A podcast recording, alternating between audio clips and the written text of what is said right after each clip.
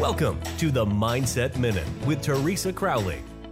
A short, focused conversation about staying emotionally and physically happy and healthy. Now, here is Teresa. Thank you for joining me on the Mindset Minute today. I'm Teresa Crowley. For today's feature, are you ever been in control? Are you in control? Are any of us really in control of anything? My philosophy used to be that things are going to work out the way that they should, and that we are just ticker toys in the ballgame of life. And we will end up where we should be.